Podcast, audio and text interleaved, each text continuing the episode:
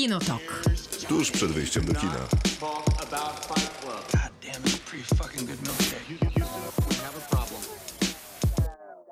Krzysztof Majewski. Miłosława Bożek. I Maciej Stasierski. Maciej Stasierski jest rozbawiony, ale Jestem tak smutny cały dzień, że coś mnie musiało rozbawić w końcu. w zeszłym tygodniu Maciej był głodny. Dzisiaj nie jestem już, bo już przestałem próbować diety. Muszę teraz wybrać, która jest dobra. A myślałem, że już po prostu osiągnąłeś swoje cele. I jest tak, po sprawie. zrzuciłem jakieś pół dekagrama. Gratulacje. Pamiętaj, pamiętaj, co zawsze się mówi, najważniejszy jest pierwszy krok, a ja dodam tylko jeszcze, że to jest Kinotok, czyli tak naprawdę rozmawiamy o filmach i serialach, a, A nie nie o o diecie, ani nie o Maćku, chociaż będę kontynuował ten temat, bo Proszę. Maciej był tydzień temu głodny, dzisiaj jest niewyspany. Tak, tak, no ale to wiadomo, no trudny temat. Nie chcę, nie chcę go rozgrzebywać. No dobrze, nie to nie. Będziemy Ale rozmawiać, mam wszystko obejrzane, że się pochwalę. no, ale to zawsze mamy wszystko obejrzane prawie. więc no dzisiaj był pewien kryzys, ale jednak nadrobiliśmy go, więc jest dobrze. No to bardzo dobrze. Za moment i uwaga, nie zapomniałem i nie pomylę. Będzie cykl w robocie. I tym razem będziemy opowiadać o filmach albo serialach kosmicznych. I to nie, że takie super, ale takie, że się w kosmosie dzieją, albo z tym kosmosem super. mają coś wspólnego, albo jest więcej planet niż zazwyczaj. No różnie to bywa. Ale też mogą być super. Te kosmiczne filmy? No tak. Myślę, że nie? wybraliśmy selekcję samych najlepszych. Tak, wyrażam, wyrażam zgodę, zgodę na to, żeby były super. Twój postulat został przyjęty, gratuluję. Dziękuję serdecznie. Będziemy rozmawiać też y, z Piotrem Grabarczykiem z grabari.pl i tu tematów mamy uhuhu, e, bo tak, możemy porozmawiać o czerwonym dywanie, splendorze, biznesie, celebryctwie szeroko W pojętym. polskim showbizie. Mam nadzieję, że nie, nas nie słucha, bo to jest moje pierwsze pytanie, czy on w ogóle istnieje. Chyba jakiś istnieje, tylko ciężko go porównać, nie będę tutaj za Piotrka odpowiadać, ale ciężko go porównać z tym, co kojarzymy z rozkładówek zagranicznych. Odpowiedz. Nie, tak, no, te- odpowiedz. odpowiedz. Nie odpowiem. sobie- Mam nadzieję, że nas nie słucha też. Podpisuję się pod tym. I będziemy rozmawiać o filmach. Mieliśmy też o serialach, ale to jest niemożliwe, więc tylko o filmach, bo mamy tylko dwie godziny programu, a na tę część w ogóle przewidzianą tylko pierwszą godzinę o filmach LGBT. W ogóle w takiej top trójce wyjdzie nam po prostu parę poleceń dla wszystkich tych, którzy szukają czegoś dobrego, a nie wiedzą co obejrzeć. To będziemy takich poleceń mieli całe mnóstwo. Kinotok. Film. Dzisiaj polecamy filmy kosmiczne, czyli takie o kosmosie, co jest chyba dosyć jasną tezą, ale właśnie takie będziemy polecać. I ja szczerze Jasną. mówiąc, miałem jakieś świetne uzasadnienie, dlaczego akurat takie filmy będziemy polecać, bo przyznaję się, że to był mój pomysł, ale niestety nie pamiętam uzasadnienia. Ja też nie pamiętam. Wydaje się, że mogło to być związane ze startem i udanym dotarciem do Międzynarodowej Stacji Kosmicznej rakiety SpaceXu, ale nie, nie, wcale Ale to, to nie było już dawno temu? właśnie było. No to trudno. No to ale trudno, po- można trochę polecaj po powiedzieć, prostu. że bez Hmm. powodu polecajcie. Polecaj ty pierwszy. Nie, ale powiedzmy, że ta, taka jest. Dobrze, taki jest tak, powód. na dobrze, pewno jakieś, na pewno jakieś. Starlinki w tym momencie są Tak, tak, wysyłane, dobrze. więc jest Spokojnie. okej.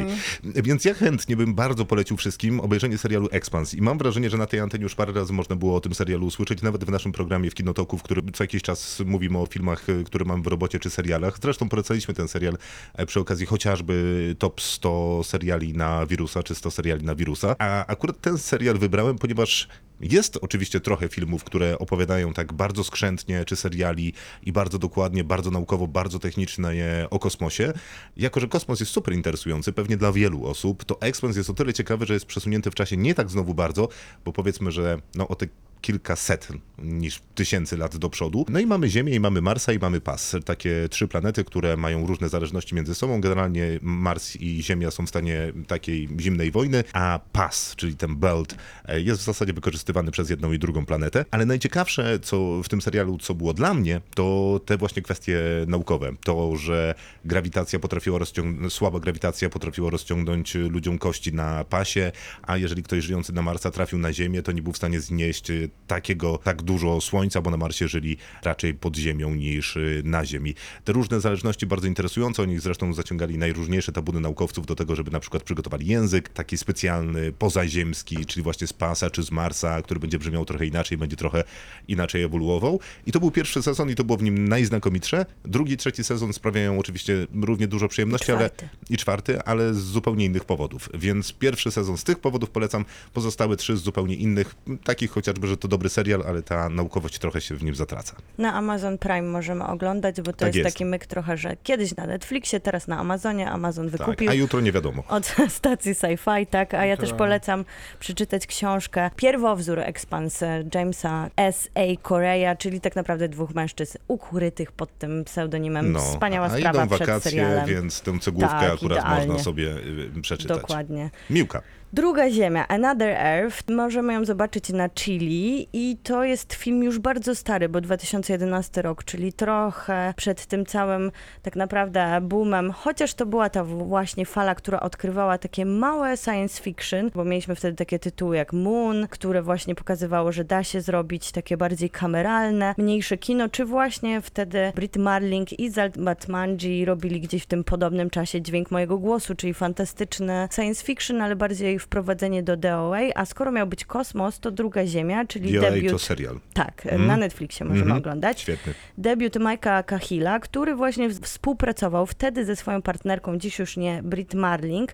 Oni do dzisiaj w trójkę współpracują często też z Zalem Batmanji, która napisała z nim scenariusz i zagrała główną bohaterkę. Jest studentką i feralnej nocy powoduje wypadek, którego wybaczyć sobie nie może. Ten wypadek dokładnie dzieje się w tym samym czasie, kiedy oficjalnie jest ogłoszone odkrycie, że jest druga Ziemia. Druga, taka O! dokładnie, dokładnie sama jak nasza i zadziwiająco posiadająca nasze odpowiedniki na tej ziemi, tylko oczywiście, żeby to było dobre, małe, kameralne science fiction, opowieść jest na tyle skomplikowana, że mamy szansę, że te osoby, my tak naprawdę na drugiej ziemi podejmujemy trochę inne decyzje, Czyli na przykład to, co traumatyczne dla głównej bohaterki, tam jest jeszcze pewien wątek romansowy, może się przenieść na drugą ziemię i to jest chyba taki świetny też motyw, żeby wspomnieć o melancholii Larsa von Triera, gdzie też jest ta inna planeta, tak wisząca dokładnie wizualnie jak w drugiej ziemi. Tylko tak, tylko ona jest zagrożeniem i ona jest zapowiedzią apokalipsy, czymś nieprzyjemnym, co z nieba na nas zdąża. Apokalipsa. Druga- A. Druga Ziemia jest nadzieją i takim miejscem, do którego ludzie patrzą, że może tam byłoby lepiej i może Na tam się lepiej można udało. Tak, na czyli można obejrzeć. Macie, a twoje A gdzie ja można polecam- obejrzeć? Moje można obejrzeć na iTunesie i na czymś, co się nazywa Rakuten. No, Rakuten. proszę. Mhm. Tak, a się nazywa Kontakt y, Roberta Zemeckisa. Film z 1997 roku. Starość, ale naprawdę uważam ciekawa propozycja. Z bardzo niesatysfakcjonującym zakończeniem. To prawda, natomiast mm, dosyć e, interesująco jednak podchodząca do tematu, o którym w sumie ostatnio też trochę gadaliśmy, czyli o jakichś takich drugich światach, drugich czasach. Tutaj Jodie Foster w roli głównej, znakomita rola Jodie Foster, beznadziejna rola Matthew McConaughey, ale to był jeszcze taki okres, kiedy on był przystojny, a nie był dobrym aktorem, a potem Był surferem, więc tak, dokładnie. nic Więc, a potem stał się nagle dobrym aktorem i nie, stał, nie przestał być przystojny, więc ym, to akurat jest duży plus. Tam były świetne efekty specjalne, jak na ten czas. Tak, Tak, też to tam yy, pamiętam. i, i bardzo według mnie też intelektualnie i jakby nau- pod względem naukowym dosyć satysfakcjonujący film, tylko zgadzam się, że rzeczywiście to zakończenie tam rozwala troszeczkę dobre wrażenie, ale generalnie, generalnie bardzo ciekawy też dramat jakby osoby, z, y, którą gra Jodie Foster, czyli pani doktor, która traci w pewnym momencie fundusze, aż w końcu nagle się okazuje, że jednak można ten kontakt nawiązać i tam dokonują się różne rzeczy, różne dramaty, ludzie giną i i jest dużo ciekawych rzeczy. Mi się ten film bardzo kojarzył z Arrival e, z jakichś e, powodów. Być może dlatego, że też chodzi o właśnie Tak. tytułowy kontakt i porozumienie się e, finalne. No to podsumowując, ja polecam Expanse, do zobaczenia na Amazon, Miłka, Drugą Ziemię, tak. Na, do zobaczenia na Chili. a macie kontakt. Kontakt, do zobaczenia na iTunesie i Rakutenie. Kinotok. Film. A z nami pierwszy i w sumie ostatni gość. Dobrze ci poszło, Dobrze, Miłka, nie? dobrze, Dobrze, dobrze. Widać, że Miłka dzisiaj jest, Jest niedysponowana dzień, do udany końca. Też. Ja jest. też jestem niedysponowany. Wszyscy jesteśmy w trójkę. Przepraszamy właśnie jest e, za to naszego gościa, czyli Piotra Grabarczyka, znanego też jako Grabari. Dzisiaj go pytałam, jak go przedstawić, bo może ma jakąś super wizytówkę i lubi, jak się o nim jakoś czulej mówi, jak się go reklamuje, ale powiedział skromnie, że dziennikarz wystarczy, więc e, Piotr Piotr Grabarczyk, e, dziennikarz, ale też e, specyficzny dziennikarz, bo już Krzysztof ma dla ciebie paletę pytań o twoje... Ciekawe połączenie, ciekawe Znaczy, ja, wprowadzenie. ja mam paletę pytań, ale one się nie łączą ze specyficzny. No E, czemu? Czemu? Bo to specyficzne. Ja dodam, dlaczego mówię, że specyficzny. Specyficzny, bo zajmujący się czymś, co trochę dzisiaj postawiliśmy w takim znaku zapytania, czyli polskim show biznesem. Dlatego specyficzny, bo wybrałeś sobie Piotrek trochę jako swoją pracę trudny orzech do zgryzienia, bo jak się ma ten polski show biznes? Słuchaj, z tym przedstawieniem to absolutnie to, że już usłyszałem ciebie wypowiadającego grabari mi absolutnie tutaj wystarcza. No a jak się ma polski show biznes? Myślę, że ty masz jakieś też wspomnienia z polskiego show biznesu sprzed lat, od tej drugiej strony, takiej kuchennej bym powiedział. Nie, no to jest fantastyczne. Wyjmujemy teraz jakieś No Dosłownie. porozmawiajcie hi- sobie właśnie. historie z przeszłości Miłosławy. Za, Ja ty wyłączam nie, wyło- mikrofon. Nie mów nic i będziemy ten, no właśnie. Ale to jest prawda. To jest Moja prawda. przygoda z show biznesem zaczęła się od rozmów z Miłką, która mi o tym prawdziwym show biznesie opowiadała, a później jakby wkroczyłem na te salony, widząc to wszystko w takiej wersji upudrowanej, ulukrowanej i dopiero po latach mogłem odkryć to, co od niej słyszałem. No i jedyne, co mogę powiedzieć, to, że potwierdzam, że mówiła prawdę, cokolwiek to było. To jest, to jest bardzo interesująca część historii życia. specyficzne, e, specyficzna wypowiedź, tak. Porozmawiamy sobie jeszcze o tym Miłosławo. Być może y, będę teraz cię zaskakiwał losowymi pytaniami na antenie. Dobrze, to były historie bardziej związane z show biznesem muzycznym, więc nie wiem, czy moglibyśmy tak sobie filmowo poplotkować. Zrobimy jakiś Christmas Ale to special. taka, to taka podpowiedź trochę tutaj enigmatyczna. No tak, tak, no ale wracając do waszego pytania, jak się ma polski show biznes, myślę, że ta odpowiedź teraz jest zupełnie inna niż byłaby kilka miesięcy temu przed pandemią, bo ten okres lockdownu i takiej przerwy, w której gwiazdy, osoby publiczne tak naprawdę zostały pozbawione trochę i pracy, i innych kanałów niż social media. Myślę, że zweryfikował rynek i wszyscy trochę na taki moment czekali, bo nagle okazało się, że trzeba jednak coś pokazać takiego szczególnego, kiedy mamy do czynienia z tysiącami wręcz osób, które lubią się określać mianem celebrytów, czy też mają wystarczająco dużo odbiorców w internecie, żeby za takich uchodzić. I zrobiło się trochę ciasno na rynku i mo- można powiedzieć, że tak mi się wydaje, przetrwali nieliczni, bo widzowie jednak musieli zadecydować, komu chcą poświęcać uwagę, mając taki wybór szeroki. No i zobaczymy, jak to wszystko będzie teraz wyglądało, kiedy show biznes, tak jak zresztą wszystkie gałęzie gospodarki się odmrażają, tak również show biznes się odmraża i myślę, że najbliższe miesiące będą taką trochę odpowiedzią, kto przetrwał tak ostatecznie, a kto musi trochę już pomyśleć może o zmianie profesji. A to nie była dla ciebie jakaś wygodniejsza sytuacja? em, Przeprowadzać na przykład wywiady, tak jak często to robisz, przez kamerki przez internet i po pierwsze celebryci mieli trochę więcej czasu, więc może trochę więcej miejsca na to, żeby się umówić na taką rozmowę. Trochę mniej spędzali czasu wśród tych ludzi na tych właśnie słynnych kuluarach, więc może też mieli więcej do opowiedzenia, a i więcej energii do pogadania. Na pewno paradoksalnie to łączenie się przez Skype'a czy przez jakieś inne aplikacje wideo sprawiło, że te rozmowy stały się trochę bardziej intymne i wyluzowane, tak jakby ta kamera i rzeczywiste spotkanie spinały obie strony prawdopodobnie, i mnie, i moich rozmówców, i kazały wchodzić w jakąś rolę. Natomiast tutaj w oderwaniu od e, tego blichtru, ścianki, fotoreporterów, nagle się okazywało, że ktoś ma jednak ten luz, żeby się pokazać w takiej wersji domowej dosłownie.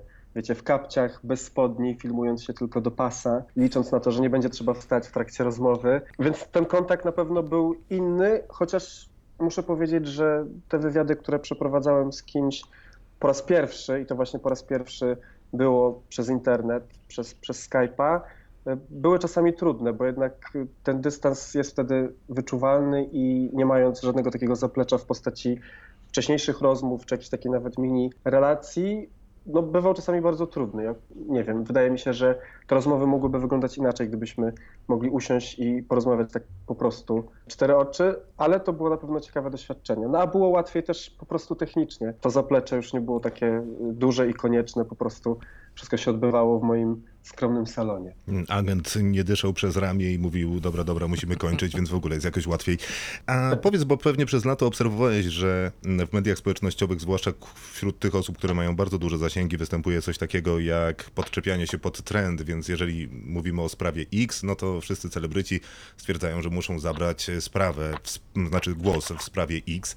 No a koronawirus okazał się być trochę taką sprawą, w wypadku której nikogo nie obchodził głos celebrytów i zastanawiam się, czy obserwowałeś ten, no być może czasami chybione wypowiedzi, które miały być mądrzejsze od innych albo na siłę bardziej interesujące i czy to było smutne, czy bardziej zabawne? Ja muszę powiedzieć, że początkowo mimo wszystko, mimo wszystko dlatego, że zazwyczaj raczej patrzę krytycznym okiem na to, co, co robią celebryci i co mówią, bo uważam, że jednak jest jakaś odpowiedzialność na ich barkach i nie mogą tak po prostu otwierać tych swoich wiecie, otworów gębowych za każdym razem, kiedy tylko im się zachce. Ale podchodziłem do nich z empatią, bo to był taki czas, kiedy my wszyscy trochę tak się siłowaliśmy z tą sytuacją i każdy szukał jakiegoś takiego miejsca dla siebie i nie wiedział, co ma, co ma robić tak naprawdę, czy ma jakoś reagować, czy właśnie pouczać ludzi, czy pozwolić, żeby to wszystko jakoś się odbywało poza nami, więc te pierwsze tygodnie gdzieś tak z przymrużeniem oka po prostu na to patrzyłem, nawet jeżeli ktoś tam siał panikę i wiecie, namawiał do robienia zapasów. Sam padłem ofiarą takich plotek miast, więc tutaj jednak y, ze zrozumieniem do tego podchodziłem, także w wypadku celebrytów.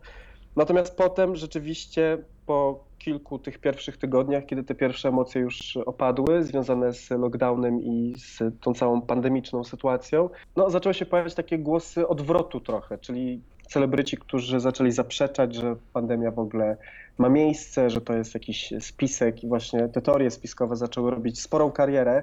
I okazało się, że one robią karierę nie tylko gdzieś w tych ciemnych zaułkach YouTube'a czy Facebooka, do których ja się wcześniej nie zapuszczałem, ale również na social mediach celebrytów i to takich w niektórych momentach dość prominentnych nazwisk.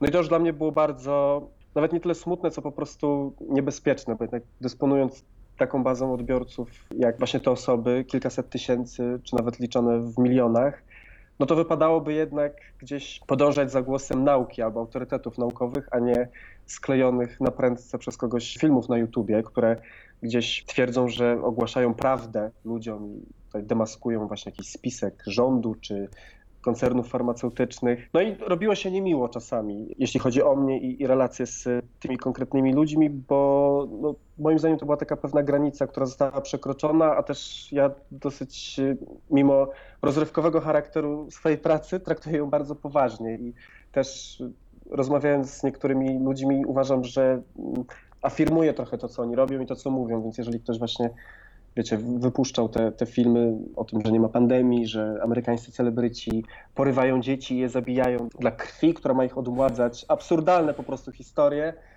No to tak czułem potrzebę, żeby jednak prostować to u siebie i też jakoś ludzi próbować trochę ocucić, bo to jest fajne, to jest ciekawe, to nas nęci. Ja też, wiecie, oglądam sobie w wolnych chwilach czasami takie rzeczy na YouTubie o tym, że Avril Lavigne tak naprawdę nie żyje, jej sobowtór za nią śpiewa i występuje, ale jednak tego nie publikuje i nie mówię, słuchajcie, coś się dzieje, coś jest nie tak. Więc myślę, że ta nuda celebrytów zamkniętych po prostu w domach, odciętych od takich zwyczajowych aktywności, być może też w wielu wypadkach po prostu od pieniędzy sprawiła, że gdzieś zabłądzili, po czym się okazało, że to się spotyka też z dużym zainteresowaniem ludzi, no bo wiadomo, i to okazało się taką mieszanką bardzo wybuchową, ale w taki negatywny sposób.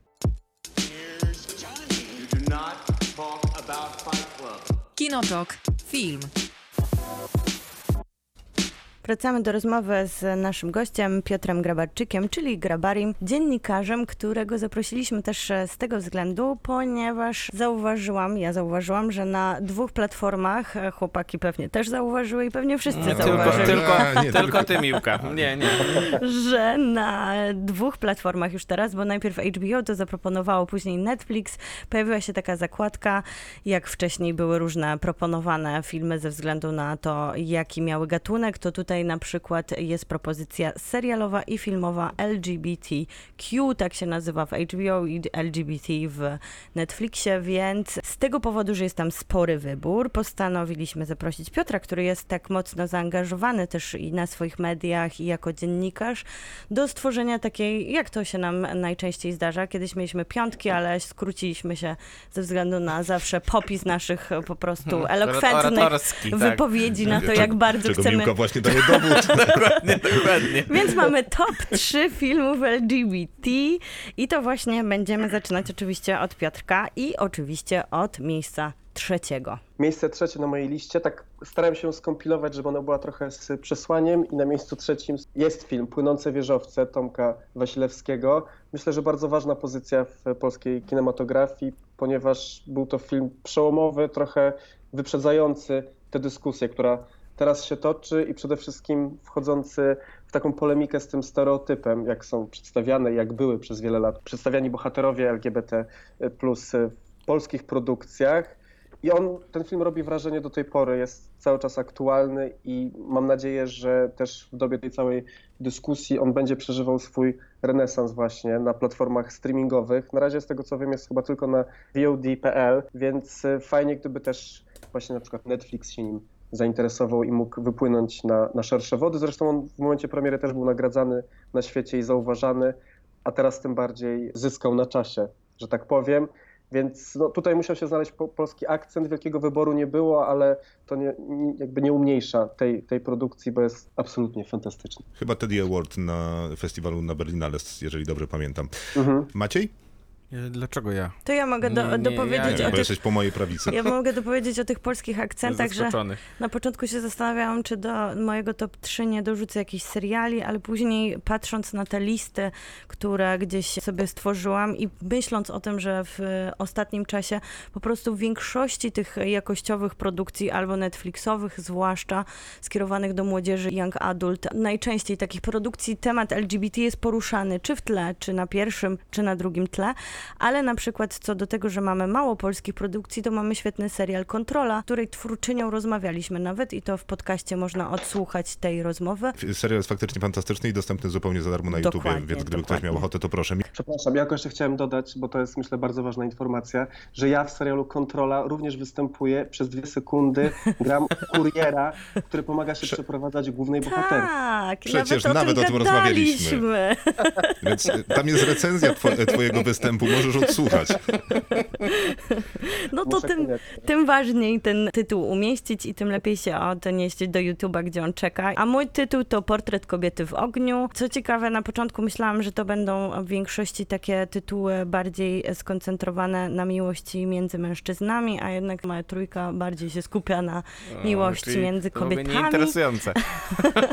A tutaj Céline Sciemma i to francuska reżyserka, która opowiada taki bardzo poetycki, delikatny i zupełnie inny film. Pod tym względem, że on jest mocno feministyczny, też e, ze względu na spojrzenie na rzeczywistość, w której te kobiety się znajdują, bo jest to film kostiumowy, więc mamy rzeczywistość, w której patriarchat był bardzo mocno zarysowany, a w tym filmie, czyli w portrecie kobiety w ogniu, mężczyzn nie ma. Jesteśmy w samym świecie tworzonym przez kobiety, gdzie one ustalają swoje zasady i to jest tak ciekawe spojrzenie, ten kontekst wycięcia od tego męskiego świata i pokazanie tylko na to, co się dzieje w dynamice między kobietami. No i oczywiście ta miłość, która jest opowiedziana też w taki bardzo konkretny i charakterystyczny sposób. Chłopaki nie polubiły tego sposobu, on mnie bardzo przekonał do Bo opowiadania jest o miłości. zimny, no ile razy można Dla powtarzać? Ja mnie nie jest lubiłem. delikatny. Nie, nie, to Ja? ja, nie A to lubiłem. Krzysztof, to Nie, no, przepraszam. przepraszam. przepraszam Maciek, przepraszam. Przepraszam. Tylko, mm, rozumiem, że teraz ja, więc pozwolę sobie, nawet i na, jeżeli to nie ja, yy, chciałbym polecić i przypomnieć i umieścić na miejscu trzecim, dosyć zaskakująco dla mnie, ponieważ wydawało mi się, że to jest taki mały film, który szybko odejdzie w moje zapomnienie, a okazało się, że wcale tak nie jest. Nazywa się Złe wychowanie Cameron Post, był do obejrzenia na którymś z festiwali A, wrocławskich. Amerykanie Film American Festival. Film Festival. Ten festiwal jest stałym gościem tego programu, bo co jakiś film... Jeszcze dzisiaj będzie. Dzisiaj jeszcze mamy tytuł. Okej, E, no więc dzisiaj jeszcze będzie. E, Nastoletnia Cameron Post najpierw zostaje przyłapana na e, intymnej sytuacji ze swoją koleżanką, a następnie przez swoich rodziców wysłana na specjalny obóz, który mają, pokazuje palcami cudzysłów, wyleczyć. I to jest dosyć absurdalne. W sensie jest nawet bardzo absurdalne. Jest wręcz nie do pomyślenia, jak bardzo jest to absur- absurdalne, a kiedy się... Ta procedura chodzi ci, że jest absurdalna. Tak, to leczenie tak. jako takie, w sensie, no tak jest to tak, terapia konwersyjna. jest to niemożliwie infantylne, niemożliwie jakieś naiwne i ignoranckie, a jednocześnie istnieje. Tak. I to jest dosyć y, poważne przebudzenie, zimny kubeł, przypomnienie, że takie miejsca też są. No, myślę, że nigdy nie powinny być. I ten film jest naprawdę rzeźki, bo jednocześnie ma taki sundance'owy vibe, Dokładnie. co jest y, jego bardzo dużym plusem. Y, No i główna bohaterka zagrana przez Chloe Grace Moretz jest po prostu... Cały ten casting jest super.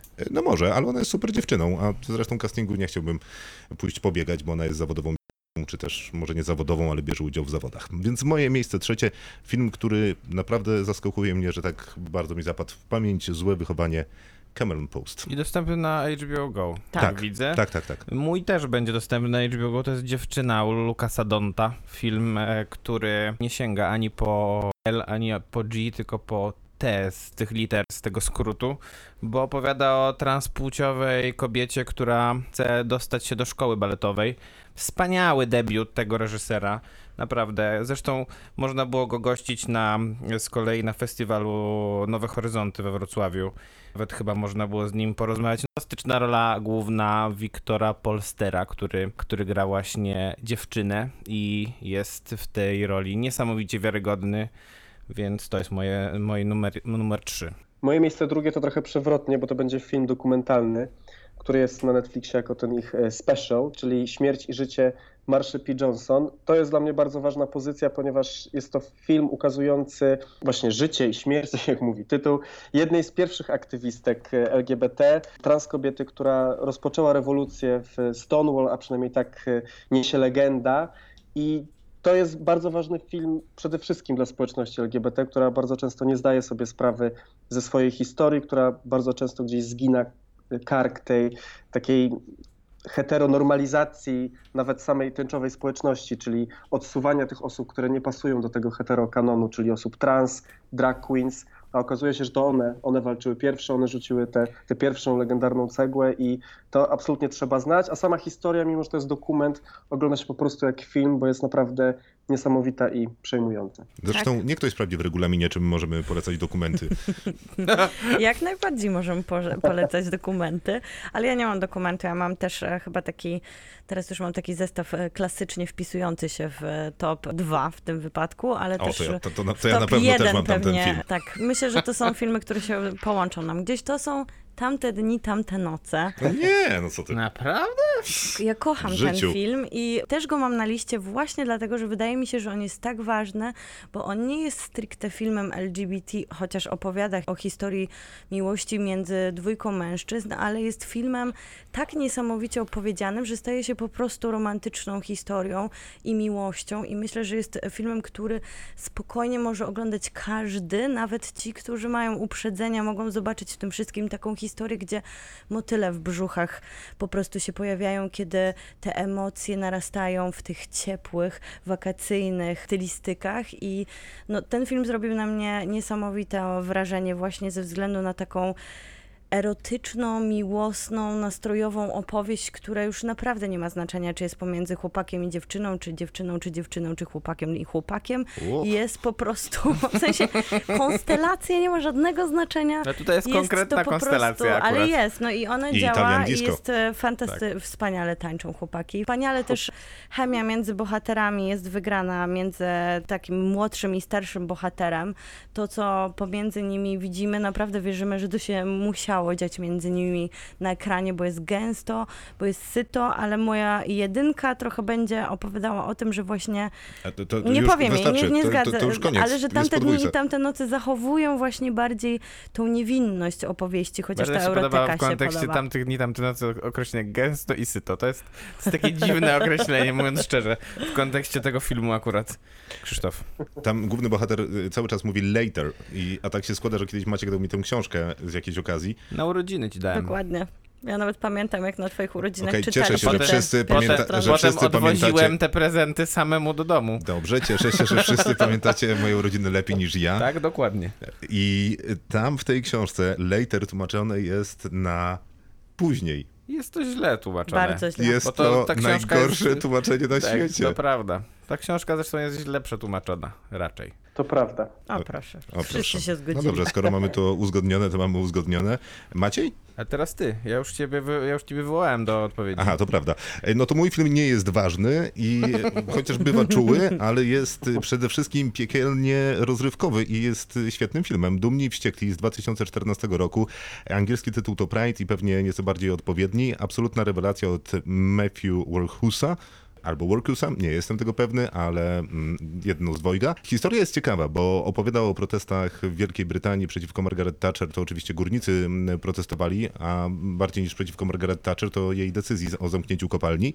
A tak się składa, że w tym samym momencie i w podobnej sytuacji była grupa gejów aktywistów, którzy zdecydowali się górnikom pomóc podczas strajku, bo też nikt za bardzo nie był zainteresowany ich problemami i ich życiem. No więc wspólnie, mimo że chwilę im zajmuje dogadanie się, to jednak dogadują się i ruszają ramię w ramię.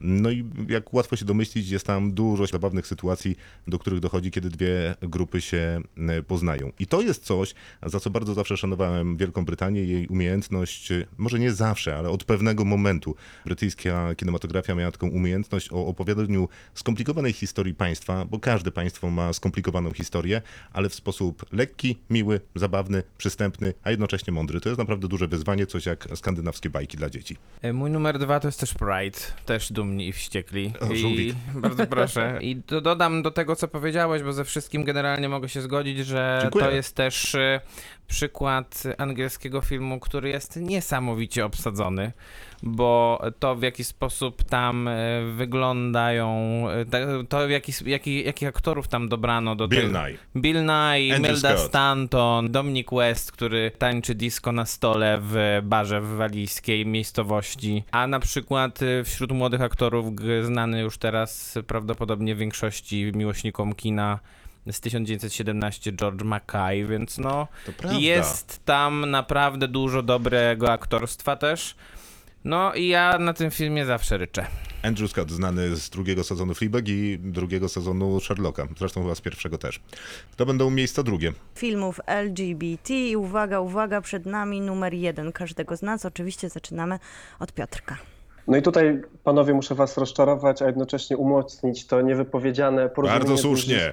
Miłką, ponieważ no, moim numerem jeden są tamte dni, tamte noce i Nie, pomijając nie, jakby niesłusznie. absolutnie już tutaj jakieś kwestie kunsztu tego filmu, czy jego braku, dla mnie to jest po prostu pocztówka do, do, do młodości, też do mojej, bo ja też byłem tym chłopakiem nastoletnim, beznadziejnie zakochanym, nie bawiłem się może brzoskwiniami w ten sposób, co ten młodzieniec e, w filmie. Natomiast y, ten film na takim poziomie emocjonalnym do mnie bardzo mocno przemawia i też e, ta muzyka, to wszystko budzi jakieś emocje, że wiecie, jadę sobie tramwajem, patrzę w dal, szukając tej y, utraconej niewinności i ona nie wraca, ja mogę się smucić i wiecie, jest czarno-biały teledysk, pada deszcz, więc no, dla mnie to jest numer jeden zdecydowanie. To nie, sekundę, ja się muszę odnieść, ponieważ tak samo jak rozmawialiśmy o tym filmie, kiedy ten film się pojawił, no to wiadomo, że każdy chciałby być tym y, nastolatkiem na północy Włoch z super wykształconymi rodzicami w super Czyli wielkim... wspa- Timotim chciałby być. Timothée O, Chalamet. e, Bo na nie pół- Armim. Nie, absolutnie. Dlaczego? Ja bym chciał być armim zawsze. Okej, No nieważne. super. Nieważne. Chciałbym na wakacje jeździć na północ Włoch do wielkiego domu i generalnie wśród pro- problemów nie mieć problemów i spędzać y, życie w tych kolorach, które w tamte dni, tamte nocy Och, są. przestań. Aj, To przestań. jest Co, jakiś a- najgorszy argument. To jest, Jaki argument? Że tak bym chciał? Ale, Nie, to- to- no, tak to każdy też, by chciał. Ale to też nie jest takie niemożliwe, Właśnie. bo, bo nie musiałeś być na południu Francji, Nie, mogłeś tylko się jechać świetnie na urodzić, bo to jest- Bo to jest północ Włoch. To jest północ nie- Włoch, no, Miłka. No, dobra, faktycznie, ale chodzi mi o to, że mogło być to we Francji, mogłoby Tak. to być na polskim polu w pełnym słońcu, Nie. gdzie się tarzało po tym sianie No, i o. wszyscy mieli koszulki w kwiatki, było bardzo gorące sierpniowe lato i ten chłopak czy ta I dziewczyna to miał taką piękną... Andrzej Wajda. E, Miłka. Przebieg Biały Koń. albo twoja Krzysztof Zanussi. głowa to reżyserowała. Prędzej. A jest, jest taka książka, właśnie niedawno się ukazała, opowiadająca o e, czasach właśnie mm, PRL-u z dwójką bohaterów mężczyzn, którzy budzą w sobie uczucie, więc kto wie, może doczekamy się, jak ktoś kiedyś to zekranizuje. Myślę, że tym- Małgorzata Szumowska najprawdopodobniej, więc nie będzie to udane raczej. O, Ale czy tam jest takie gorące sierpniowe lato, czy raczej smutna Polska PRL-u w książce? Jest, Jak, jak to w Polsce i to i to. E, Wspomniany Tomasz Wasilewski, wspomniany Tomasz Wasilewski opowiadał już o intymności i seksualności Polaków na przełomie systemów. Przypominam, że zrobił to w filmie Zjednoczone Stany Miłości. I był to wspaniały film. Był to wspaniały ale nie film, w ale nie było, nie. tam, ale nie było tam sierpniowego lata. Ale jest Nie. to też film LGBT troszkę. Tak, trochę tak. Miłka. E, Życie Adeli, słuchajcie, mam Kashisza na pierwszym miejscu. Kocham ten film. Jest Powiedz to bardzo szybko imię i nazwisko reżysera. Abdelatif Kashish. Jezu, udało ci się, brawo. To prawda. Brawo. Jestem rozczarowany, mówiąc szczerze. Rewelacja festiwalu w Cannes, gdzie zdobył Złotą Palmę, ale chyba już mniejsza rewelacja, bo trochę podzielił widownię i też na pewno podzielił plan, bo to, co się działo później, co opowiadały aktorki o samej pracy na planie życia Adeli, nie brzmiało najlepiej i one nie były zadowolone z ról. A No, szczególnie Adele Exarchopoulos, która potem nie Tak. grała praktycznie niczego przez kilka lat dobrych, bo miała takie traumatyczne przeżycia związane z pracą z Abdelatifem Keshishem. Dokładnie, więc to trochę tutaj tą jedynkę mi sponiewiera, że jednak ten film na planie tak Ale wtedy, taka kiedy go była, oglądałaś, tak, tego nie nie wiedziałaś. wiedziałam tego dokładnie. No i też e, właśnie to, co jest problematyczne, to to, to, to co było problematyczne dla aktorek, a to, czego dostajemy bardzo dużo na ekranie, co się nie zdarza w ogóle często w kinie, zwłaszcza w kinie LGBT, mamy bardzo dużo seksualnych scen, bardzo dużo takiej erotyki, dużo nagości. My jesteśmy dosłownie wpuszczeni w życie erotyczne tych dwóch dziewczyn, bo tutaj mamy też film Coming of Age, młodą dziewczynę, która odkrywa siebie, odkrywa na różnym poziomie pasji. Najpierw to z pierwszy chłopak, później to jest właśnie pierwsza fascynacja i pierwsza miłość, którą, no bo to są trzygodzinny film, z którą tak naprawdę my ją przeżywamy z tą bohaterką i ona też wybrzmiewa razem z tą bohaterką i z nami. My jesteśmy dosłownie w relacji zanurzeni. Tak jak to w relacji bywa, jest i seks, i jest miłość, i są kłótnie, i bywają rozstania. I to wszystko Kashish nam daje na dużym ekranie w taki sposób bardzo intymny i dosłowny. I tutaj mam podobne wrażenie, że... Tutaj, ja bym powiedział, że tutaj to jest gęsto i syto właśnie, No, tu w jest- kontekście tego, co mówiłaś o tamtych dniach, tamtych nocach. To jest taki... Syto to słowo mi się odnosiło trochę do tej brzoskwini już dzisiaj wspomnianej, a e, gęsto, gęsto też dlatego mi się... trochę do niej. A gęsto mi się odnosiło do tamtych dni i tamtych nocy, dlatego że ta konsumpcja tam wcale nie jest taka widoczna. Tam jest gęsto od napięcia między bohaterami. Takiego, tutaj który- konsumpcja jest za to widoczna i naturalistyczna, związek, po prostu dokładnie. in your face, że I tak powiem po angielsku. wspaniały film, taki bardzo wizualnie, podobnie jak tamte dni i noce mi się bardzo podobały. Ten jeszcze jest bardziej taki, wprowadza nas ten świat bohaterek, te zbliżenia na główną bohaterkę. Dwie piękne aktorki, dwie świetnie zagrane role, wspaniały świat, do którego jesteśmy zaproszeni. Tak jak w tamtych dniach i tamtych nocach, to są historie, które się dzieją każdemu z nas. Każdy z nas się zakochał, pokłócił i miał wspaniałe zbliżenia i też bolesne rozstania. Ja mam problem z Angiem Lee, ale... Ale cóż, Bardzo fajnie, że masz ten ale film. cóż zrobić? To dobrze, że masz. Bardzo No. lubię tajemnicę Brokeback Mountain i y, to było jakieś olbrzymie zaskoczenie, bo to jest film, który już ma swoje lata, bo to jest 2005 rok, to było 15 lat temu. Obejrzałem go pewnie nie na premierze i na pewno nie w kinie, y, tylko nie pamiętam nawet, ale obejrzałem.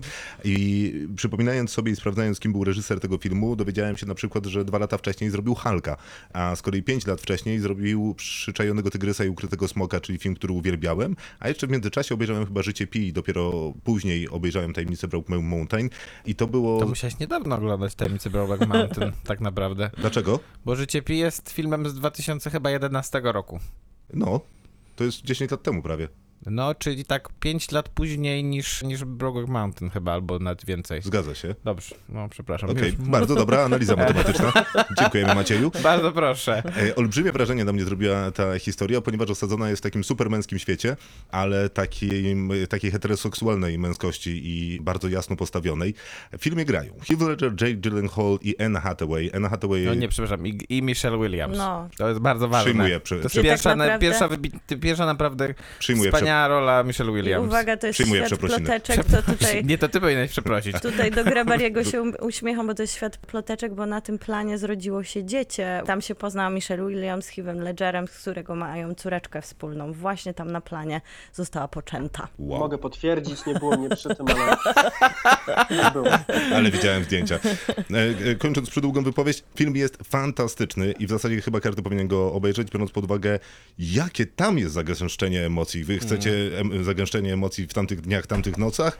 To jest, to jest kino. I to jest najlepsza rola Heath'a Ledgera, za którą powinien dostać Oscara, a nie... Znaczy, ja wiem, że dostał Oscara... Nie, no ale to jest Oscar, to y, wiesz, ten był y, przebrany i miał jaskrawy makijaż, to łatwiej zauważyć. No, oczywiście, ale powinien dostać Oscara za, za tajemnicę Brokeback Mountain. Niestety zmarł podczas kręcenia jeszcze mm, Mrocznego Rycerza. Za to, że nie wymieniłeś Michelle Williams i przeprosiłeś, to zgoda, ale y, i ona, i Anna Hathaway, i Jake Gyllenhaal, i Heath Ledger, w zasadzie oni wszyscy grają tam koncertowo. Nikt nigdy Tylko tak Anne dobrze... Hathaway jako jedyna nie była dominowana do Oscara. Nikt nigdy tak dobrze u Angeli nie grał chyba w jego żadnym filmie, a on zrobił dużo bardzo solidnych filmów. Tak, on zrobił też jeden z e, filmów, które znalazłyby się na mojej szerokiej liście, czyli mm, Przyjęcie Weselne. Pierwszy film e, jego, w który był nominowany do Oscara, też film LGBT zresztą. Natomiast u mnie na pierwszym miejscu są tamte dni, tamte noce. To jed, jedno tylko wyjaśnienie. Ja generalnie się zainspirowałem tym filmem do tego, żeby zrobić sobie pierwszy tatuaż, więc mój tatuaż na mojej prawej ręce to jest brzoskwinia z tego właśnie drzewa w ogrodzie e, domu rodziny Perelmanów. On był do kupienia. z drzewa. Co? Jeszcze raz? Dobrze, że doprecyzowałeś, że z drzewa. Tak, dokładnie. Tak, słyszałem, że był do, do, do kupienia i ktoś chyba nawet go kupił. Nie, ale E, to jakieś mam, zupełnie małe pieniądze, jakieś Jakieś 3 drobne- miliony euro tak, czy coś w tym dokładnie, guście. więc generalnie dziwię się, że to nie byłem ja e, po prostu. Wspaniały film, który, który mam, mam, takie, mam taką jakby zasadę, że oglądam go tylko na dużym ekranie, więc widziałem go chyba z 6 czy 7 razy w kinie i, I przeczytałeś i, i książkę przegrałem z nim za każdym razem. Mam i bardzo zczytaną wesołą... taką książkę z keczupem w środku dostałem od Maćka na urodziny. Tak jak Ja mam bardzo wesołą wiadomość dla wszystkich, którzy umieścili tamte dni, tamte noce na którymś z trzech miejsc, bo Luca Guadagnino robi swój serial dla HBO, który będzie Tak. też w takiej trochę formule chyba odpowiadającej na kontynuację takiego marzenia sennego młodych ludzi i pobudzania ich seksualności. No i jest zapowiadana, jest zapowiedziana też kontynuacja już tamtych dni, tamtych nocy, czyli adaptacja Find Me, dobrze Po- Piotrze mówię? Czy coś Tak. pomyliłem tytuł? O, no właśnie, i chyba też e, Luca Guadagnino jest w to zaangażowany i zresztą chyba oryginalna obsada także, więc ja ja jestem pełen obaw generalnie, mówiąc szczerze. plus minus zmieściliśmy się w przewidzianym y, czasie. Top 3 filmów LGBT jest y, zakończone. Piotrze, od tego zawsze zadawaliśmy, zaczynaliśmy nasze rozmowy z gośćmi, którzy nie byli z nami w studiu, ale jakoś zapomnieliśmy spytać, gdzie jesteś. Ja jestem w Serocku pod Warszawą. E, Pię- piękne jestem, miejsce? No, piękne miejsce. Jestem na takim obozie z młodzieżą, gdzie uczę ich e, dziennikarstwa, więc e, przepraszam od razu za efekty tej edukacji, które być może niektórzy usłyszą za lat kilka. Ja oczywiście żartuję. Bawię się świetnie. Właśnie też to wzbudza we mnie tęsknotę do tej niewinności nastoletniej. Jako już po prostu dorosły mężczyzna łapię się na tym, że mówię do tych dzieci czasami cytatami moich nauczycieli, czyli O nie, nie rób środek, tego. Opowiedz, pośmiejemy się razem. Więc... tak, tak, tak. Więc jakby tutaj niosę oświaty kaganek dokładnie w ten sam sposób, co wielcy ludzie przede mną. I pewnie wielcy po tobie. Bardzo serdecznie dziękujemy. Spędzaj ten czas na takim półwypoczynku, no bo wiadomo, też jesteś na obozie, więc w zasadzie nie w pracy. Piotr Grabarczyk, y, czyli Grabari, był naszym gościem. Serdecznie dziękujemy. Dziękujemy bardzo. Dziękujemy. Bardzo. Kinotok. Film. Film nazywa się Old Guard, jest dostępny na Netflixie do zobaczenia i do obejrzenia. No i opowiada dosyć krótką, znaczy, przepraszam, opowiada dosyć dosyć długą. długą historię, n- ale w dosyć taki intensywny sposób. Bo to jest film na podstawie komiksu, graficznej opowieści, żeby tutaj oddać honory wszystkim tym, którzy tak wolą. Grega Ruki, który też napisał scenariusz do tego filmu.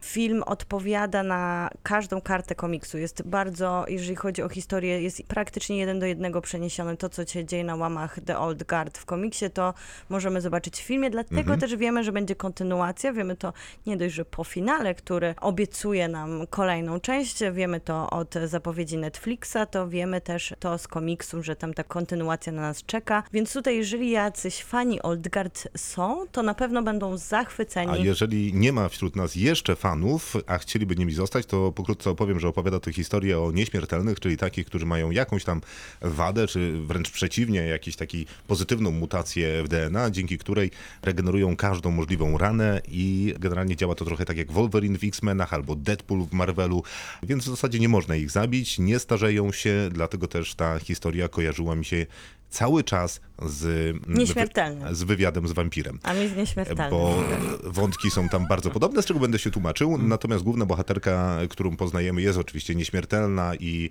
szatkuje na plasterki wszystkich y, przeciwników, ale pojawia się nowa nieśmiertelna, a to się zdarza raz na bardzo rzadko. Oni są w jakiś sposób połączeni i śnią o sobie, dopóki się nie spotkają. No ale się szczęśliwie spotykają. Ta nowa, młoda nieśmiertelna, ona pracuje w wojsku, Gdzie jest Marine? Marine, Dokładnie. dokładnie. I zostaje śmiertelnie ranna, ale budzi się, nic jej nie jest. No i spotkają taki ostracyzm ze strony koleżanek i kolegów z obozu. No trochę nie dziwne, powiedziałbym. Ja też bym się nie Dosyć, dosyć niedziwne, ale jest jak jest, ale zanim zostanie przewieziona do Niemiec na dalsze badania, no to przychodzi Charlize Theron i efektownie ją wykrada. I Akcja zabierają toczy do się Paryża. dalej. Pod I- tak. Paryż. Tak opowiadamy dosłownie ten film, Nie. ja już widzę, Na że to jest aha, A kończy się tak. nie, nie, to tylko tyle. Nie, No, ale no, musimy jeszcze zaznaczyć, że w międzyczasie Dokładnie. jest, y, jest sytuacja, w której pewien taki szalony CEO jakiegoś koncernu farmaceutycznego postanawia wymyślić, no nie wiem, tabletkę na nieśmiertelność, nie do końca Albo wiadomo na co, ale jakiś lek na, śm- na całe zło. Tak, który, który doprowadzi, że ludzie prawdopodobnie będą... Też będą, nieśmiertelni. Tak, będą nieśmiertelni. I jest to strasznie śmieszne. I potrzebuje jakieś cząstki tych, e, tych nieśmiertelnych, żeby, tam żeby ten, żeby ten e, DNA. stworzyć. Tak. To jest w ogóle strasznie interesujące, że przez ileś tam bondów, 30 parę, oglądało się najróżniejszych złoczyńców i to byli po prostu tacy złoczyńcy. Ludzie, którzy zdecydowali się wejść na ścieżkę zła, bo tak, albo dokładnie. coś tam innego. A teraz wszyscy, jak jeden mąż, to są szefowie wielkich korporacji i już. Tak Szefowie wielkich korporacji No czyhają na wasze świat. DNA i inne takie, zdają się mówić filmy. No i jak się bawiliście? Bo ja, ja się bawiłem doskonale. Ja się bawiłam doskonale i co najlepsze, jeszcze zaprosiłam do tej zabawy matkę mojego partnera, więc mam pełen przedział wiekowy, bo Opowiedz nam o tym. pozdrawiamy, pozdrawiam Elżbietę serdecznie. O, ale oczywiście. Ale to jest, myślę, że to jest ciekawy komentarz, bo to mogłoby się wydawać kino takie mocno skoncentrowane na akcji i na takiej, przyznajmy sobie szczerze, bardzo brutalnej rozrywce, bo tam Charlize Theron naprawdę zabija wszystkich na swojej drodze, a jest ich rzuconych na nią bardzo wielu. Ale nie to jest Więc- hitem przecież akcji tego filmu. To jest y, to, że, wręcz przeciwnie, że twórcy zostają zwolnieni z tej niewiarygodności, że nasz główny bohater James Bond może przebić się przez 45 gości, rozstrzelać ich i rozjechać na kawałki, a co najwyżej Daniel Craig ma obitą trochę twarz, e, a tutaj może tych swoich głównych bohaterów uśmiercać Tak, w koło Macieju. i wstają. I, i jeszcze raz, Ale, jeszcze raz. ale i dzięki jeszcze raz. temu to jest takie bardziej autentyczne, bo trochę nie wierzymy, że ten James Bond Albo tak wręcz może powiedziałbym, nigdy... że jest zdecydowanie mniej autentyczne, paradoksalnie. Ale W tym wypadku będę trzymał tylko- stronę Maćka. Tylko na zarzut autentyczny w odpowiedzi na takiego superbohatera, Okej, nie który dzielmy, nie jest nie dzielmy superbohaterem. włosa na czworo. Więc chociaż tutaj No broniąc filmu, jednak jest ten czas, w którym to nie jest takie proste dla bohaterki i trochę jest tutaj taki wybieg, chociaż ten film na pewno jego mocnymi stronami, atutami nie jest to, że ma jakiś skomplikowany scenariusz i ciągle nas będzie zaskakiwał. Nie, jego mocnymi atutami są na pewno sceny Walki. A walki. Nie, jego mocnymi stronami, pozwolę się nie zgodzić, są właśnie sceny ciszy. Naprawdę? Tak mi się wydaje, bo w akcyjniaku tego pokroju, jakimś innym, a takich przecież było wiele, no popatrzcie chociażby na, nie wiem, Next, Jumper i inne tego rodzaju produkcje. Wow, to Fi- Jumper to jest się tak najgorszy film na 60 świecie. lat chyba. wow. No, kawałek czasu to, się cofnąłem. To nie, są, to nie są te Je, filmy. jeden jest oparty na Diku, a drugi, nie wiem na czym, ale na czymś A absurdalnym. łączy je to, że są fatalne obydwa. Bardzo złe filmy Okej, okej, okej, można wymienić inne. Y, Wymieńmy. Jumper? Ja nawet nie wiedziałam, że można go super. gdzieś wymienić. Że to jest taki film Ja tak, wymienialny. a tak sobie przypomniałeś akurat ten? Jeszcze Tak- ten, jeszcze ten tak Hayden wskoczył Christensen, ci ten pomysł? e, To było świeżo, jego- świeżo po Gwiezdnych Wojnach, który pokazał swoje aktorstwo I niesamowite. jednocześnie to była jego ostatnia rola. Dokładnie. Więc inne filmy akcji, ale te e, e, chwile ciszy w tym filmie mnie zupełnie przekonały. To jest, uwaga- Są co najmniej, to już, już prawie kończę. Ja chciałam tylko kończę, film przytoczyć. To jest trochę co John Wick.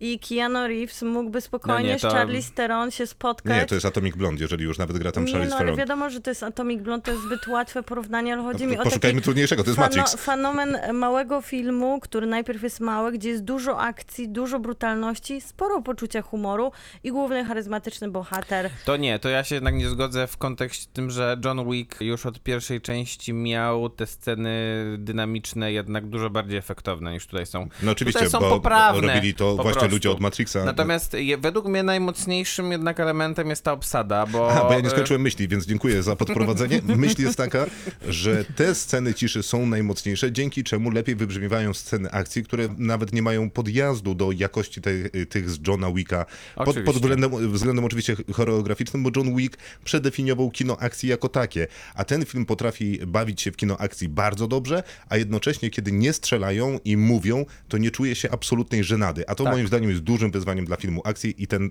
to wyzwanie spełnia. Nie zawsze, bo te dialogi No nie, no niektóre jasne. są straszne, ale... dlatego właśnie jest ta obsada.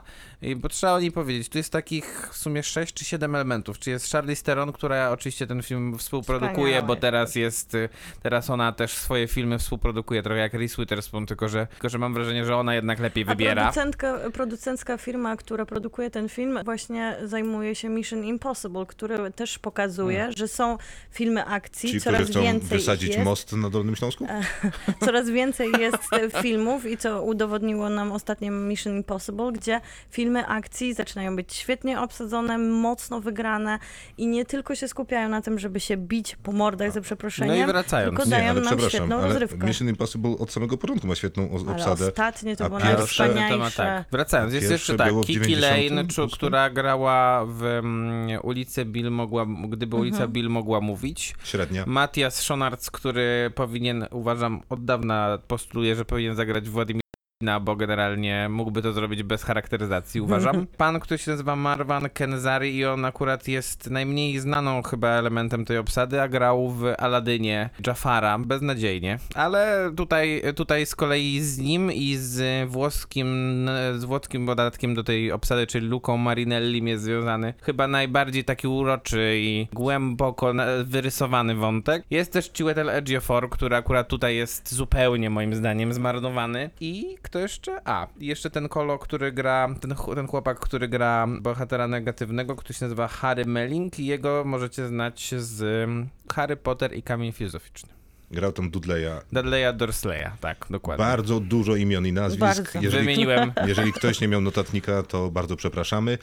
W każdym razie ci wszyscy aktorzy Sami znani aktorzy. w uśrednieniu To prawda. grają bardzo dobrze. Tak. I jest taki z nimi problem, że oni mają trochę za wysokie kwalifikacje na ten film i spokojnie można by było ich wszystkich zwolnić i wziąć jakichś aktorów no, Mniej nie, właśnie nie, nie, bo nie wtedy aż by tak się tak- utalentowanych Tak dobrze i też to by dali jednak radę. nie oglądało. Wydaje No mi się, że to tutaj... tak, oczywiście to prawda, tutaj ale świetnie wiele by ten to film nie wygrywa. stracił. Nie no, najlepsza jest... Nie no, przepraszam, ale- Charlize Theron. Charlize Charlize Theron ma Theron jed, jedną Wspaniała. emocjonalną ce- scenę, w której faktycznie musi coś zagrać. Ale to Ale nieważne, bo ona, nie, wy- ona- ona nawet... ona wybrzmiewa. A poza tym, a Co poza, wybrzmiewa? a poza Ona tym sama, ona jest w po tych tych scenach korytarzach, akcji. tak, to jest dokładnie. bardzo ważne. Jak się bije. Ona naprawdę się bije w tych scenach akcji i to wygląda super. Poza tym ona ma teraz jakąś taką kontynuację decyzji castingowych, że najpierw mieliśmy, nie wiem, Mad Maxa, gdzie oglądaliśmy ją też jako taką silną, feministyczną bohaterkę, gdzie ta brutalność i siła była taka ważna. Później było oczywiście Atomic Blonde, gdzie już wtedy Czy w była międzyczasie grała negatywnego bohatera w mm, w Szybkich i Wściekłych, dokładnie, gdzie też była taką bardzo silną kobietą i to jest jakoś niesamowicie dopasowane do niej,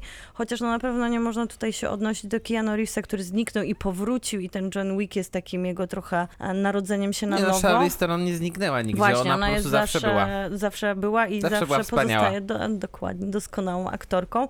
Plus e, to, że ona nie Produkuje. produkuje, to trochę ten jej statement takiej siły się przenosi trochę też na branżę, co widać. Branżowo jest w stanie produkować te filmy, w części ich grać i to jest naprawdę taka imponująca kariera, która się rozwija. U kobiety w średnim wieku, które często Hollywood weryfikowało w tym momencie ich kariery. No, weryfikowało i bywało faktycznie różnie. Natomiast Charlize Theron to nie powiedział, że ona ma jakieś duże szanse na to, że zostanie zweryfikowana negatywnie przez kogokolwiek, bo raczej stanowi o własnych nie. warunkach. Natomiast wracam do swojej myśli o wywiadzie z wampirem i tylko i wyłącznie dlatego, że w tych scenach ciszy to jest to, o czym oni z reguły rozmawiają, czyli o tym, że żyją bardzo długo, tak bardzo długo i wszyscy ich znajomi i inni umierają i cała ta relacja oparta na tym, że na świecie są cztery osoby, które żyją tak samo długo i rozumieją moje problemy i moje życie, jest przez to sprawia, że te osoby są super cenne i absolutnie nie do zastąpienia. No i to, że każdy z nich straci, znaczy jedna z nich straciła takiego jak ona, która żyła bardzo długo z nią, kładzie się traumą na całe tysiącletnie życie bohaterki Charlize Theron. I to wydaje mi się całkiem zajmujące i dosyć głębokie, jak na film akcji. A wydaje mi się, że tutaj jest bardzo sprawnie, może dlatego, że ten komiks tak mocno kładł nacisk na mitologię budowaną wokół tych bohaterów, właśnie tych ich długowieczności, która gdzieś na przestrzeni no, tak historycznych. Ale ona zadziwiająco, jak na ten background i na to, że jest to kino akcji, wybrzmiewa. My trochę wczuwamy się w to, że jest ta historia za bohaterką, która się za nią ciągnie. Te małe przebitki w żaden sposób nie są krępujące, które się pojawiają z przedwieków, bo to często bywa najsłabszy element Tak. filmowy, kiedy nagle mamy retrospektywy i one wprowadzają nas w japoński wstyd. Tutaj wszystko I od zadziwiająco tego działa. jest właśnie Chiwetel Ejiofor tutaj. Tylko od tego, żeby przypomnieć nam historię tych wszystkich bohaterów, żeby ją zebrać na jednej ścianie i żebyśmy mogli w końcu zrozumieć, co się działo. I ostatnia kropka nad i to to jest jest, ściana z zabawny film. A, to jest ściana z Darku. To Dokładnie. jest przy okazji też, słuchajcie, bardzo momentami zabawne. No i film będzie to jest prawdopodobnie druga część. Kinotok. Film. No to tyle, jeżeli chodzi o The Old Guard. Czas na następną propozycję, która od dzisiaj dostępna jest na HBO Go. Tak, to taka propozycja, która właśnie, jak dzisiaj wspominaliśmy, wrócimy do American Film Festival, czyli festiwalu, który promuje takie mniejsze, niezależne bardziej kino amerykańskie, które co ciekawe bardzo często można zaobserwować, to jeżeli się jest częstym gościem festiwalu w kinie Nowe Horyzonty, wraca do Polski właśnie na HBO. Tam jest mnóstwo tytułów, które mogliśmy zobaczyć e, na festiwalu i których na pewno nie ma szans, żeby zobaczyć gdzieś w kinie w Polsce i o których się nie mówi, więc e, myślę, że czasami warto sobie sprawdzić, e, co HBO nam proponuje, bo tam jest bardzo dużo takiego amerykańskiego małego kina niezależnego. To jest debiut Annabeli Anastasio, gdzie w sumie tak naprawdę Camila Monroe Nazywa się mm, Miki i Niedźwiedź. Nazywa się Miki Niedźwiedź, dokładnie Brawo. gdzie Camila Monroe ma swoją drugą, taką dużą, no dużą, nie drugoplanową rolę, bo wcześniej miała tylko jeden film, którego też w Polsce nie mogliśmy oglądać, taki mocno imprezowy o dwóch dziewczynach, które pracują w knajpie z jedzeniem, a, A teraz... ten z kolei opowiada o dziewczynie, która żyje z ojcem w przyczepie kempingowej, ojc- czy czymś podobnym, ale niewielkim. Ojciec jest weteranem, ma... Alkoholikiem i narkomanem. A matki nie ma, bo umarła prawdopodobnie raka. na raka. A on ma jeszcze PTSD i pewnie alkoholizm tak, i na narkomania jest spowodowana Dokładnie. właśnie ym, tą przypadłością.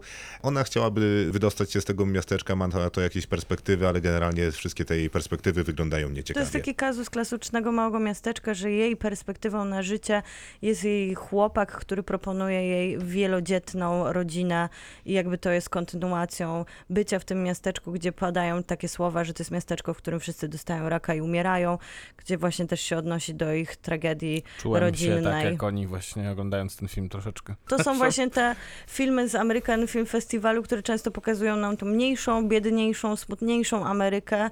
Nie to, co opowiadały nam klasycznie te duże blockbustery, tylko gdzieś dostajemy się do tych smutnych miasteczek, gdzie właśnie tak trudno się wydostać. No i też to jest taka klasyczna, sandensowa opowieść o dojrzewaniu, young No nie, adult no, kino. klasyczna Sundance'owa to to nie jest... Mm. Troszkę jest, bo tam to, jak kamera działa, czyli te wszystkie zbliżenia, te w tym- konkretne kolory, W sensie to technikaliów to na takich technikaliów i takiej estetyki, która wydaje mi się dosyć wspólna dla młodych amerykańskich twórców, którzy właśnie debiutują, tak jak Miki i Niedźwiedź na Sundance.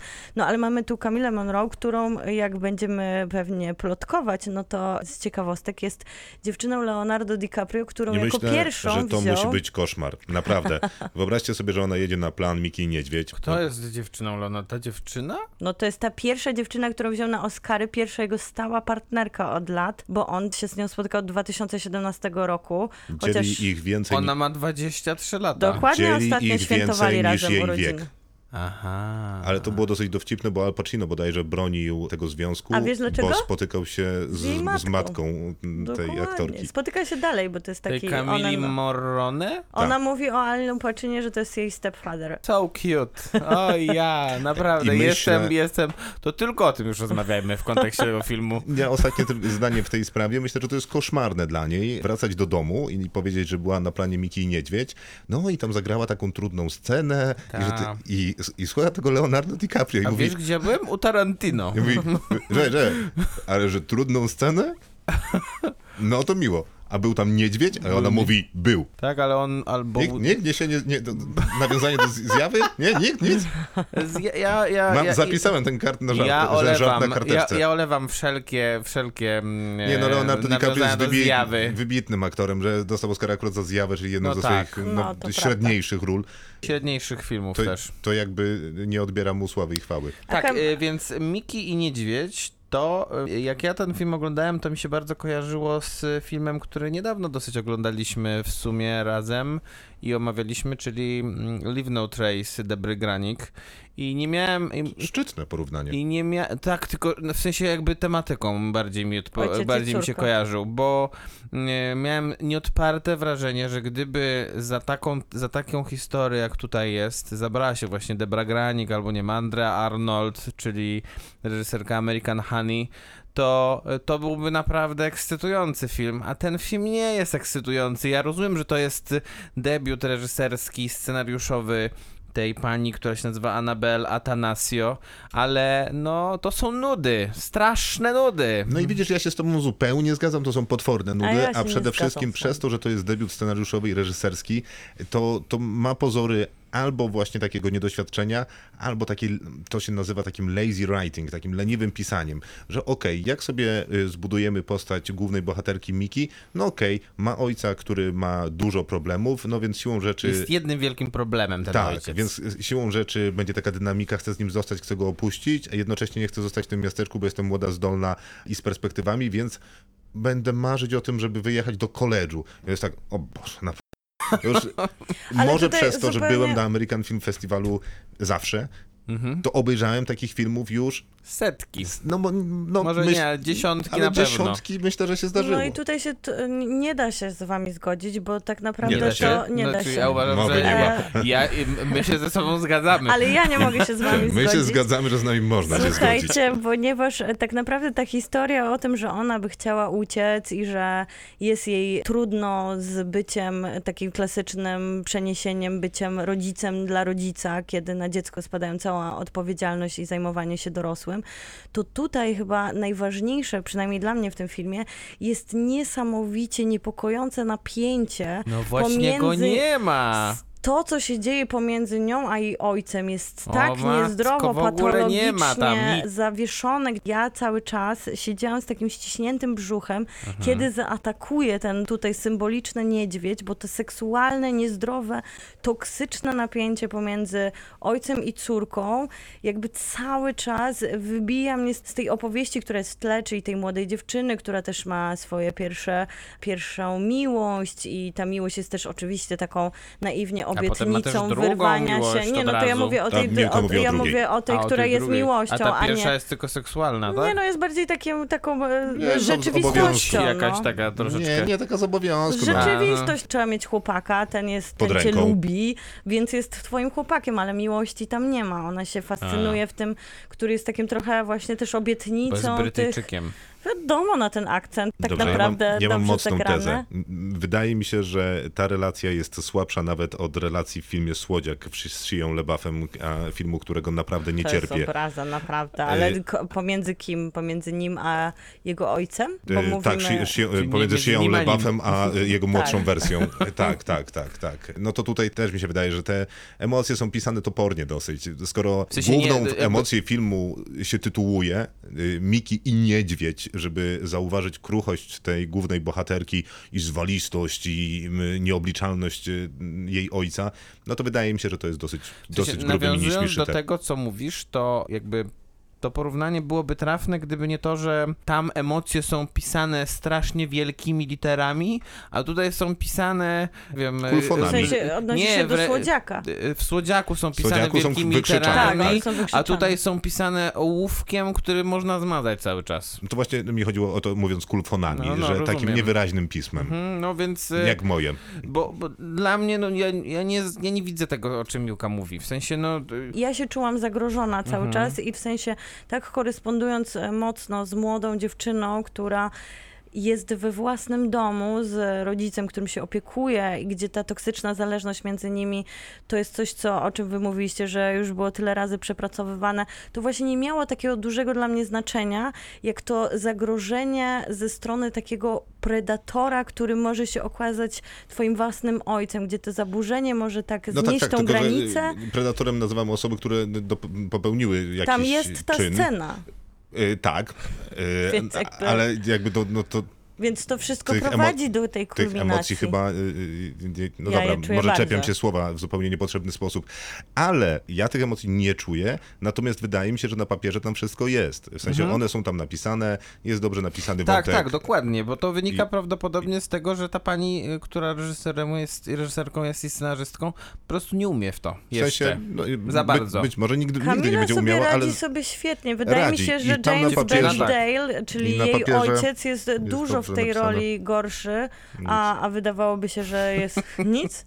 Nie, jest dokładnie tak, jest du dużo gorszy i tutaj i to i w tym, w tym, w tym zakresie tak samo dobrze, dobrze koresponduje moje, moim, moim zdaniem porównanie, czyli w Leave No Trace ta Thomasin McKenzie zjada na śniadanie tego Bena Fostera, tak samo ona tutaj nawet literalnie zjada go na śniadanie niemalże. Tak, bez śladu. E, I faktycznie jest bardzo dobrą aktorką, a chciałem tylko dodać, że na papierze jest tam też napisany dobrze, dobry ten wątek z tym, że system jest tym zupełnie niezainteresowany, A tak, w tak, sensie tą- pomocą im w jakikolwiek sposób. Z tą panią psycholog. To tak. miasteczko jest nieźle zarysowane, więc tam na pewno jest jakiś fach w ręku, tylko no być może to jest trochę zbyt duże wyzwanie reżyserskie, bo wcale łatwo się takich historii nie reżyseruje, Nie ani no właśnie, nie pisze. być może scenariuszowo nawet, y, na papierze właśnie mówisz, to co mówisz, czyli scenariuszowo to może być nawet dobrze skonstruowane Mhm. i prawdopodobnie jest. No wyłączając jakby konstrukcję tego ojca, który według mnie jest po prostu zdecydowanie przeszarżowany. No za dużo tam Yy, jest, tam już jest wszystko po prostu narzucone tak, bo na on jego wszystko po prostu robi. Wszystko barki. po prostu robi. Nie ma, nie ma żadnego oddechu ta postać. W sensie on bije się ze wszystkimi, jest- atakuje tą córkę. Nie płaci rachunków. Nie płaci niczego, okrada wszystkich, rzuca się do wody z jakichś kilkudziesięciu metrów i A- a potem jak a ktoś go ratuje, to jednak jest wkurzony. A jednak Ale jest myślę, że weteranem, to jakiś jest tam jednak- kodeks I trzeba go szanować jednak. No ale nie, nie, no dobra, jest weteranem, to prawdopodobnie można było zrównoważyć tę postać jakimś takim wątkiem, że no pewnych rzeczy nie robię, no bo tam, nie wiem, wojsku mnie tak wychowało, więc tych rzeczy nie robię. No ale, Ale e, to jakby jest nic. problem scenariuszowy, bo to jest źle jest napisana scenariuszowe, postać. tak. Jest w niej za dużo, ta eskalacje, które rosną i rosną do właśnie tego momentu, kiedy ten tytułowy niedźwiedź wychodzi na nas, e, na bohaterkę, No to już ale jest też na karykatura. mnie. To już jest karykatura, to co tam się dzieje i to jest e, problem scenariuszowy, bo wydaje mi się, że do czasu, kiedy oglądamy tą bohaterkę, ona sobie świetnie radzi po pierwsze aktorsko, ale też ona jest całkiem nieźle nakręcona, bo w takim małym kameralnym debiucie świetnie wypada ta uroda Camille Monroe, która jest No nie, taka... no ale ją przebierają, nie wpro- na, nawet, nawet we włosienicy ona by dobrze wyglądała. Ona jest po prostu fantastycznie piękną kobietą. E, Ale ona nie i, jest i, taka- I gdzie ona ma źle wy, wy, Ale- wypadać? I tak każą jej To nie- nosić największe bluzy, jakie chyba były do kupienia w supermarkecie. Ale to nie jest taka wprost uroda, to jest taka uroda, z którą się można pobawić i to miasteczko i ci bohaterowie, Dobra, to czyli może- na przykład to nie jest. jeden i drugi chłopak, też w taki trochę przerysowany sposób w konfrontacji do siebie wypadają świetnie, trochę jak takie dwie twarze Ameryki. Film jest do Więc- zobaczenia na jedna jest HBO. Go. brytyjska. Film jest, no. ale w filmie wypadają jak dwie twarze Ameryki. Film jest do zobaczenia na HBO Go, ale pewnie lepiej by było na przykład obejrzeć Leave No Trace. Zdecydowanie, na Netflixie z kolei. Ale y, Miłka pewnie będzie zachęcać do tego, żeby Nie, jednak. Leave No Trace na pewno warto zobaczyć. Ale ten film też. Tak, ja uważam, że to jest film, którym o, warto to- to już znaleźć to koniec. napięcie. I to wszystko na dzisiaj w Kinotoku. Wspaniale. Y, Także, jak było powiedziane, to wszystko na dzisiaj w Kinotoku. Dziękuję serdecznie. Krzysztof Majewski. Miłosława Bożek. Maciej Stasierski. Kinotok. Tuż przed wyjściem do kina.